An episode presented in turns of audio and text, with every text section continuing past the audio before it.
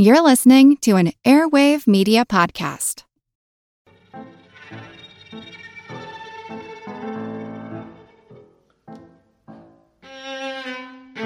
a once-neglected plot on their recently inherited estate, the Duchess of Northumberland undertook to make a special garden. Inspired by a trip to the Medici estates in Italy, the Duchess wanted to make a garden that was both beautiful and educational. The carefully tended plot features things like atropa belladonna, datura, common laurel, monkshood, white hellebore, blue ensign flowers, and narcissus. It's called the Anick Poison Garden because, like the sign at the front gate says, do not touch any of these plants. These plants can kill you. My name's Moxie, and this is your Brain on Facts. This episode is brought to you by Reese's Peanut Butter Cups. In breaking news, leading scientists worldwide are conducting experiments to determine if Reese's Peanut Butter Cups are the perfect combination of peanut butter and chocolate. However, it appears the study was inconclusive, as the scientists couldn't help but eat all the Reese's. Because when you want something sweet, you can't do better than Reese's. Find Reese's now at a store near you. We hardly need to say that mankind has been growing food for a long time. The earliest domesticated plants and horticulture that we have evidence of, thus far, date to 9000 BCE in the Levantine Corridor, the area that runs from the Dead Sea to the Damascus Basin. The people there planted grains and legumes using sticks to dig in the dirt. The first written reference to gardening dates back to Sumer in Lower Mesopotamia. King Gilgamesh mentioned that his city, Uruk, was 1/3 gardens, though he probably meant orchards as much as anything else. From Egypt we have paintings and models of gardeners at work, and you can still see the remains of the temple gardens at Karnak. Or you can head over to Iran to see the layout and irrigation channels of a garden that was created 2,500 years ago. For the oldest garden we can find in Europe, head over to Greece, where gardens, both practical and ornamental, were being put in by 7000 BCE, 2,000 years before the Egyptians. The creation of a new science, botany, the study of plants, meant that gardens became a place of learning. Even in the ancient world, gardens could be an aesthetic choice as well as a practical one. Evidence suggests that the idea originated in Persia with Darius the Great and his Paradise Garden, beginning a tradition of walled-in garden spaces. Lavish villa gardens in the Roman Empire spread east to China and Japan, where aristocratic gardens featured miniaturized and simulated landscapes like rock gardens and waterfalls. Natural elements symbolized power and religious thought. Zen gardens appeared and emphasized the concept of using the garden for reflection to increase one's wisdom. The most famous garden in the ancient world is undoubtedly the Hanging Gardens of Babylon. According to legend, in the 6th century BCE, King Nebuchadnezzar, a name that is never not fun to say, built the gardens for his wife Amatis to ensure that she didn't become homesick for her birthplace of Medina near the Caspian Sea. But we don't get details of the garden from Nebuchadnezzar himself, which is odd considering that he recorded his many other accomplishments in cuneiform, but there's no mention of the gardens. Several ancient Roman and Greek writers wrote about the garden, though. Some scholars argue that the gardens were actually built by an Assyrian queen or the king of Nineveh. We don't know for sure, because despite the gardens being one of the 7 wonders of the world, we can't find it to study it. It's believed to have been destroyed by an earthquake in the 1st century CE. So why were they called the Hanging Gardens? Were the garden beds suspended? Was everything planted in hanging baskets? Bonus fact, the largest hanging basket planter in the world is on the side of the Hotel Indigo in the Paddington section of London. It measures 10 by 20 feet, or 3 by 6 meters, and weighs upwards of half a ton. Now, the Hanging Gardens didn't really hang so much as they overhung or draped. In their defense, the draping garden doesn't sound nearly as appealing.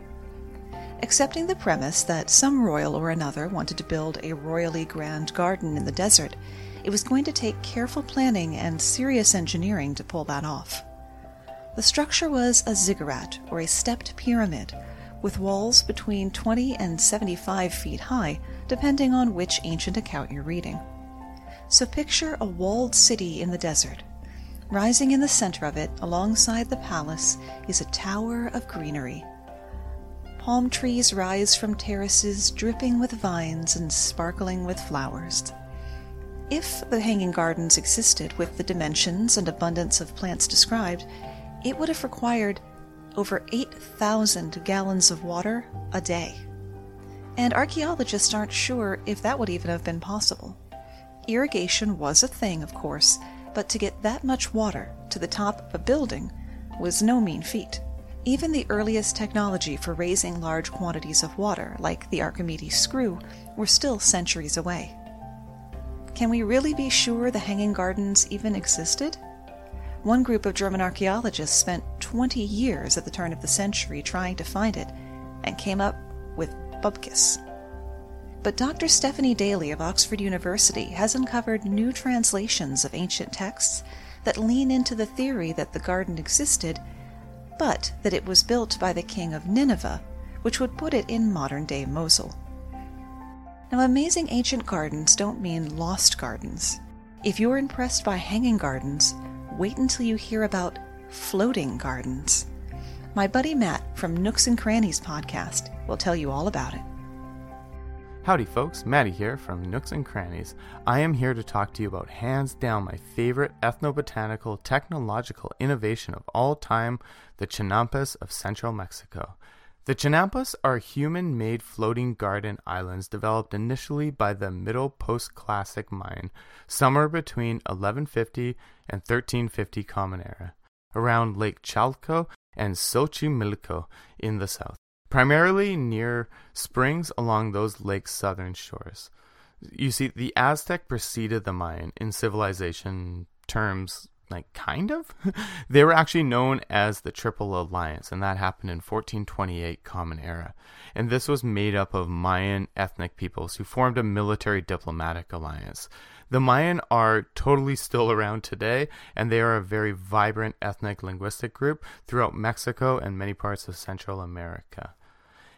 As is often the case, a conquering group will adopt what they deem as the most useful features of their newly subordinated peoples, such as agricultural practices and technologies. And this is what happened here with the Chinampas.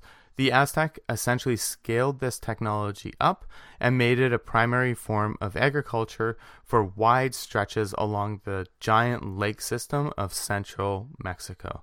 Tenochtitlan is in the middle-ish on an island and was actually the Aztec capital. So their capital city was an island in the middle of this giant lake system. Now, there is a very helpful map on Wikipedia that shows the areas where the Chinampas were and also the numerous causeways that connected them, and that was a key feature of the Aztec Empire, is these causeways. The Aztec, as are the Mayan, are experts at controlling and manipulating the flow of water, and honestly, they put the Roman aqueducts to shame. This hydraulic manipulation was very much both of these civilizations' competitive advantage. Now, aside from Wikipedia, I actually found another helpful website. It's called Field Study of the World, and they have a really good description of how Chinampas were constructed, and I would like to read it verbatim right here. Chinampas were constructed by first creating an enclosure on the lake with wooden sticks, right? This enclosure is then filled with alternating layers of mud and decaying vegetation until a solid land above the water level is formed. In this way, an artificial island is formed, and trees are then planted on the edges because the roots of the trees further help prevent erosion along the edges. Farmers and gardeners would use canoes to work these newly formed lands and to transport the produce in a more efficient manner. Using the water causeways that the Mayan and Aztec were famous for, not only were the Aztec able to create arable lands, they were able to scale it up and to prevent soil loss through erosion with the planting of the trees along the edges and reinforcing the edges, of course, with the posts, making them permanent with very little capital expenditure. Once you have it set up, it's just there, right?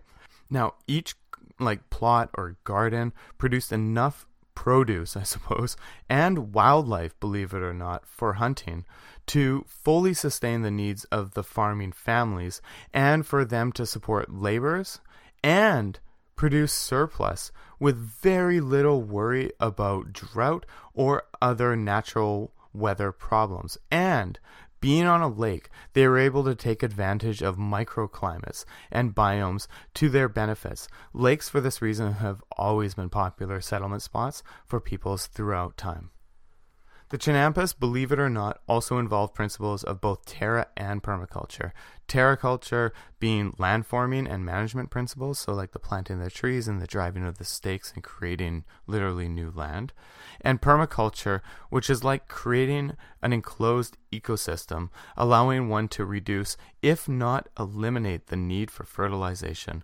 Plus, because the Aztec capital was on an island, so Tenochtitlan, being surrounded on all sides with water is of course great for defense, but to also be surrounded like in the opposite way, on all sides by farmlands, means that is a damn near impossible to siege this city, which is why the Spanish were nearly killed off when they made repeated attempts at invasion, even with their guns, germs, and steel. So the Chinampas still exist. You can go visit them right now. Well, of course, after the quarantine. But prepare to be sort of disappointed. They seem to look like just sort of quote-unquote farmers' fields on the surface. Just sort of there and not that interesting. Until you jump in a boat and see how the sides are reinforced. Or jump in a plane, look down, and realize that the miles-wide swath of normal-looking farmland with cattle on it are actually supposed to be water. Think about this, folks. So-called, quote-unquote, ancient peoples with Stone Age tools and technology created Earth, created land, simply through observation and experimentation, trial and error over centuries, which, folks, is the scientific method. Not only are these gardens and fields, just pretty rad, right? They remind us that when looking towards the past, we do so with a lens that has been clouded by preconceived notions of the capacities and capabilities of so-called primitive peoples, which is called ethnocentrism, the belief that all other cultures are inferior to our own. I personally think that the Chinampas are a fantastic way to quickly dispel such notions. As we say on Nooks and Crannies, talk to y'all soon. Aren't we lucky? And honestly, in times like this, peace and solidarity. Be well and stay safe, folks. And again, thank you very much for the opportunity to appear on Your Brain on Facts. Peace. Thanks, Matt. Back to the march of time down the garden path. In medieval times, the monasteries were the main repositories of gardening knowledge and herbal lore. Though we're a bit vague on the design and content of monastic gardens, they were probably a walled courtyard built around a well where the monks could grow medicinal herbs and flowers, as well as sit in quiet contemplation. The earliest account of gardening in English, The Feat of Gardening, dates to about 1400, and it mentions the use of more than 100 plants, complete with instructions for planting herbs and grafting trees and things. Despite the book being over 600 years old, there are a lot of names in it you'd recognize. Parsley, fennel, thyme, turnips, spinach, leeks, lettuce, and garlic. Early gardening was largely practical, but the Renaissance, with its increased prosperity, brought an upsurge of curiosity about the natural world, and the money needed to harness it to one's whim. The French especially were all about that carry-on. The great gardens of Europe derived from the influence of the French designer André Lenotre, creator of the gardens at Versailles. The French style represented extreme formality, clean lines, intricate designs, and a layout that would frame the house. The widespread adoption of this style among European nobility and gentry reflects the potent influence of French culture at the time. The gardens of the Palace of Versailles that the English were emulating are a precise, pristine, tortuously manicured affair that took 40 years to complete and cover 800 acres, twice the size of the Principality of Monaco. Now, the Industrial Revolution changed the world in a lot of ways, the least of them bringing half of the world's population into cities where people couldn't grow their own food. Large cities like London, Paris, and New York, and later the major cities of India and China, became dirty and polluted because of the industry, inadequate housing, and lack of healthy open space. Gardening as an institution shrunk, so farming, aided by new machines and technology, got bigger. At the turn of the 1900s, food production was at an all-time low in both the United States and Europe. Food prices in America soared. People were encouraged to go meatless and wheatless to ameliorate the shortages. A few weeks before the U.S. entered World War I, the National War Garden Commission was formed to encourage people to grow their own food, so the crops of the large farms could go to the soldiers. Enter the Victory Garden. Propaganda posters encouraged civilians to sow the seeds of victory by planting their own vegetables, and local organizations like women's clubs and chambers of commerce helped to spread the word. Newly minted gardeners were provided with instruction pamphlets on what to plant in their area, when and how. People latched right onto the idea. Knowing people would have food that they would then need to preserve, the government began distributing booklets on canning and drying. Even children were encouraged to garden. The Federal Bureau of Education initiated the U.S. School Garden Army program, encouraging the children to be soldiers of the soil. In 1917 alone, more than 3 million new gardens were planted, rising to more than 5 million in 1918, which generated an estimated 1.5 million quarts of canned fruits and vegetables. And that's just in the U.S. Over in Britain, they had the allotments, land assigned to citizens to garden on, many of which families still maintain a century later. You can hear more about them in episode 104, Making Do. Victory Gardens became important again a generation later when we, as a species, had a war after the war to end all wars. Eleanor Roosevelt even planted a victory garden on the White House lawn. This time, rationing became a major part of people's dinner tables, but if you grew something yourself, you could eat as much of it as you wanted. Throughout both wars, the Victory Garden campaign served as a successful means of expressing patriotism, safeguarding against shortages on the home front, and easing the burden on farmers working to feed the troops and civilians overseas. It was also a major boost of morale and camaraderie. We were all in it together. And I think that feeling is part of why so many people are gardening right now. If you've got a garden going, whether you've been doing it for 20 years or it's your first time trying, even if it's just a window box in your apartment, post a picture of it on social media and tag the show, Facebook and Instagram, Your Brain on Facts, and Twitter at Brain on Facts Pod. And people who have been posting pictures of themselves with their copy of the Your Brain on Facts book, I love each and every one of them. Please keep it up. And if you have a minute to spare, we could do with a couple of reviews over on Amazon or Goodreads. It is the basis for most people's purchasing decisions these days. And be sure to tell me what your favorite fact was when you're done reading the book. And don't think I've forgotten about my fabulous supporters at patreon.com/yourbrainonfacts. In this past month, we have been joined by Paul, Vladislav, and Charles, and also seen Eden and Jennifer increase their pledges, all of which are hugely appreciated. And remember that for the duration of the COVID crisis, all membership levels are receiving all rewards. At Evernorth Health Services, we believe costs shouldn't get in the way of life-changing care, and we're doing everything in our power to make it possible. Behavioral health solutions that also keep your projections at their best? It's possible. Pharmacy benefits that benefit your bottom line? It's possible. Complex specialty care that cares about your ROI? It's possible. Because we're already doing it. All while saving businesses billions. That's Wonder made possible. Learn more at evernorth.com/wonder.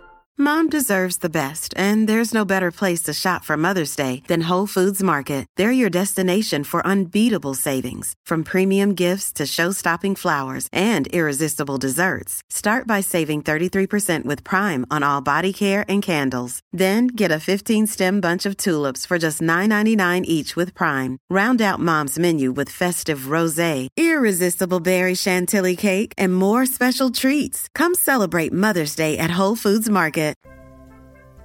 From kids' books to that Super Bowl ad a few years back, if you ask someone to picture a farmer, it's the same archetype every time. Middle-aged man, plaid shirt, slightly leathery skin. If you ask them to picture a gardener, it'll be a matronly woman with a warm, satisfied smile. Both these archetypes will undoubtedly be white. And this isn't a narrow margin of demographic disparity. 98% of rural land is owned by white farmers. Black farmers are 1.4% of the U.S. farmer population, but 100 years ago it was more than 10 times that. Ownership of land by black farmers has dropped from over 41 million acres to just over 4. And this depletion didn't just happen out of the blue. The Atlantic slave trade stole not only the lives and labor of people, but also their agricultural knowledge. South Carolina became a thing thanks to their rice plantations, whose muddy fields couldn't be worked by machines, thanks to the expertise of the people trafficked there from the Senegambia region of West Africa. They also applied their knowledgeable hands to okra, millet, cowpeas, and sorghum, many of which they brought with them. Have you ever wondered how the enslaved people brought seeds from Africa under those circumstances? It's not like they had an opportunity to pack. Well, in a way they did. Some women, knowing that their families could be taken soon, would braid seeds into their hair to ensure they'd have them with them to support their families and keep their traditions alive. Even after the post-emancipation promise of 40 acres and a mule crumbled under the weight of President Andrew Johnson's stunningly blatant racism, black farmers were relegated to sharecropping, a system that made the white landowner richer while driving the black tenants farther into inescapable debt. A lot like the payday lending system we have now, except with food. It would take until the early 1900s for black farmers to be able to buy land of their own, usually in small parcels, a few acres at a time. These limitations didn't limit the intellectual curiosity of the farmers, who pioneered methods that are still in use today. Remember hearing about George Washington Carver in elementary school, the man who figured out 100 different things to do with peanuts, none of which were grind them up and pair them with jelly? He sought ways to use peanuts to make them a more financially worthwhile crop, so he could convince gardeners and farmers to plant peanuts as part of crop rotation. Peanuts and other legumes put nitrogen back into the soil after it's been taken out by monocrops like corn, cotton, and tobacco, thus improving the soil. Carver also developed a system for spreading his research directly to the community through workshops and demonstrations, a system that would later become the U.S. Department of Agriculture Extension Program. You ever read a gardening book or Google a gardening question and it tells you to call your local extension agent? That all started with George Washington Carver. Black farm ownership peaked in the 1920s. Unfortunately, that coincides with the rise of the second incarnation of the Ku Klux Klan. They couldn't have black families able to support themselves. That just wouldn't do. They drove black people off their land through terror or stole it through legal chicanery. During the 20th century, the price of open land rose dramatically, moving self-sufficiency farther away, and that trend hasn't changed. Forced into cities, black people in America were denied the opportunity to grow their own food that even suburbanites enjoy.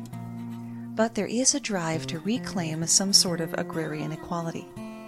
Leah Penniman, author of Farming While Black, is co-director of Soul Fire Farm in upstate New York. Their mission focuses on training the next generation of black and brown farmers, as well as providing food and medicine for our community. The farm is part of a coalition of groups claiming sovereignty and calling for reparations of land and resources so that we can grow nourishing food and distribute it in our communities. Soulfire Farm also leads the Northeast Farmers of Color Land Trust, which calls on good-hearted, good-minded people to donate land, which can then be farmed by people of color. And so far, several hundred acres have been put into trusts to be donated. Here in my hometown of Richmond, Virginia, an organization called Happily Natural is on a mission to help people in food-insecure urban areas with garden boxes, soil, tools, and training to grow their own food. They kicked this effort into overdrive during the COVID lockdown, when it became even more difficult for people in food deserts to get groceries. And you can donate to their Resiliency Gardening Initiative at thenaturalfestival.com. Speaking of people doing remarkable things with gardens, there are gardens out there in the world today that are must-haves for any travel itinerary, like the Garden of Cosmic Speculation in England, which looks like it was designed by M.C. Escher with help from Salvador Dali and a consult with Dr. Seuss. Though sadly, the Garden of Cosmic Speculation is only open to the public one day a year. Perhaps head over to Cornwall to visit the Lost Garden of Heligan. The Lost Garden of Heligan has a storied history of prosperity, and then neglect, and then rejuvenation. The once glorious Heligan estate fell into disrepair as World War I crept across England, and priorities naturally shifted. Nature began to reclaim the land in the decades that followed, swallowing up the garden and obscuring the walkways. It wasn't until 1990 that two descendants of the owning family discovered a small garden and decided to revamp the site. What makes the Lost Garden of Heligan so special? Ask the Mud Maid, or the Giant's Head. Enormous sculptures with plants growing on them like huge whimsical chia pets. The Heligan Garden also boasts an Italian garden, a jungle section, and an alpine ravine. Maybe check out the greenhouses of Almeria in Spain. These gardens aren't about leisure, they are money-making machines. The roughly 50,000 square acres of greenhouses on the southeast coast of Spain grow fruits and vegetables by the ton year-round, fueling the province's economy. The greenhouses are packed so tightly together, they're visible from space, thanks in part to their unique white roofs. And in fact, this sea of white-roofed greenhouses has actually lowered the local temperature by an average of 0.3 degrees Celsius every 10 years. The potential cooling effect from the reflective nature of the roofs has led some experts to suggest that similar designs could be used in geoengineering projects to bring down the temperature in other areas. For something farther afield, you could visit the Step Garden at Akros, Fukuoka, Japan. Fukuoka was already a pretty well-built-up city before designers had to create another building to squeeze out green space. So the ecocentric architecture firm Emilio Ambas & Associates created a unique 5,400 square meter green area that flows into what remains of the park nearby by snaking this 14-story ziggurat-like garden up the side of the Civic Center. Akros Fukuoka's walls are mostly glass, allowing natural light into the building year-round. But the Step Garden is no aftermarket add-on. In 1995, when the building opened, the Step Garden had 37,000 plants across 76 varieties, and today there are more than 50,000 plants in 120 varieties. And just because the garden runs up the side of a massive building doesn't mean that it's off-limits. Two entrances from the park allow residents and visitors to meander up the steps that cut through the greenery. And if that's not interesting enough for you, you could always travel farther. A lot farther. Like geosynchronous orbit. Yep, they garden on the International Space Station. More or less. Mankind has been sending plants and seeds into space since we first broke the surly bonds of Earth. The first organisms in space were specially developed strains of seeds, end quote, launched on a U.S. V-2 rocket in July of 1946, though they weren't able to recover them afterwards. The first seeds launched and recovered were corn or maize seeds, launched later that same year, followed by rye and cotton. The seeds were being sent up by Harvard University and the Naval Research Laboratory to see how cosmic radiation exposure would affect them. In 1971, 500 tree seeds were flown around the moon on Apollo 14, brought back, planted, and the seedlings distributed through the country, as well as being sent to Brazil, Italy, and Switzerland. And then most of them were promptly forgotten about. In 1982, the crew of the Soviet Salyut 7 space station grew some rock cress, a plant related to mustard and cabbage, which became the first plants to flower and produce seeds in space. A Skylab crew experimented on the effects of gravity and light on rice plants, before they got more data than they ever wanted on the effects of gravity on a space station. In 1997, the SVET-2 space greenhouse successfully achieved a full life cycle of plant growth aboard Space Station Mir. Every year or so, a new system is developed to help grow food in space in the unique challenges of weightlessness, lack of natural light, and a lack of soil, which is far too heavy to take into space. The vegetable production system, just called Veggie, was tested with lettuce, Swiss chard, radishes, Chinese cabbage, and peas on the ground before being sent to the ISS. Red romaine lettuce was grown in space in Expedition 40, which is not bad considering the difficulty I've been having with it this year here on Earth. During Expedition 44, the first American astronauts to eat plants grown in space chowed down on some red romaine in 2015. Imagine how great a fresh salad must taste after weeks of pre-packaged, particularly processed foods. Since 2003, Russian cosmonauts have been eating about half of what they grow, reserving the other half for research. In 2012, a sunflower bloomed aboard the ISS under the care of NASA astronaut Donald Pettit. How did it know which way to look? In 2017, the Advanced Plant Habitat was designed for the ISS, which was a nearly self-sustaining plant growth system to work alongside the veggie system but require much less upkeep by the humans. Some plants that were tested in the APH included dwarf wheat and the rock cress again. And that's where we run out of ideas, at least for today. After visiting the infamous Medici Poison Garden and the archaeological site of a Scottish monastic hospital, the Duchess of Northumberland became enthralled with the idea of creating a tourist attraction out of plants that kill. According to the Duchess, children don't care that aspirin comes from the bark of a tree. What's really interesting is to know how a plant kills you and how the patient dies and what you feel like before you die. Many visitors are surprised to see plants in the poison garden that they have around their own homes, like laurel hedges, which can produce cyanide vapor when cut. Though you might not have heard of the poison garden, you may have seen Anick Castle. It stood in for Hogwarts in 2 of the Harry Potter movies. Remember, you can always find the sources and the script for each episode at yourbrainonfacts.com. Thanks for spending part of your day with me, and stay safe.